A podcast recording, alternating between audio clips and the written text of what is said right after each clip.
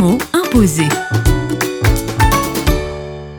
Avec Samuel Gruffaz, ambassadeur Arocha, le mot imposé est aujourd'hui climat.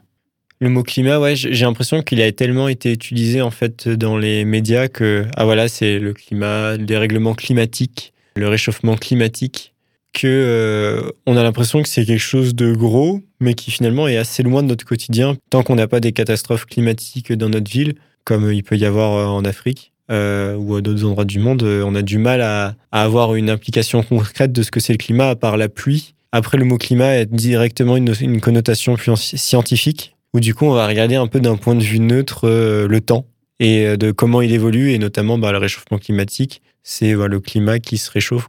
Les mots imposés. Un mot, un invité, une minute pour un instantané de solidarité.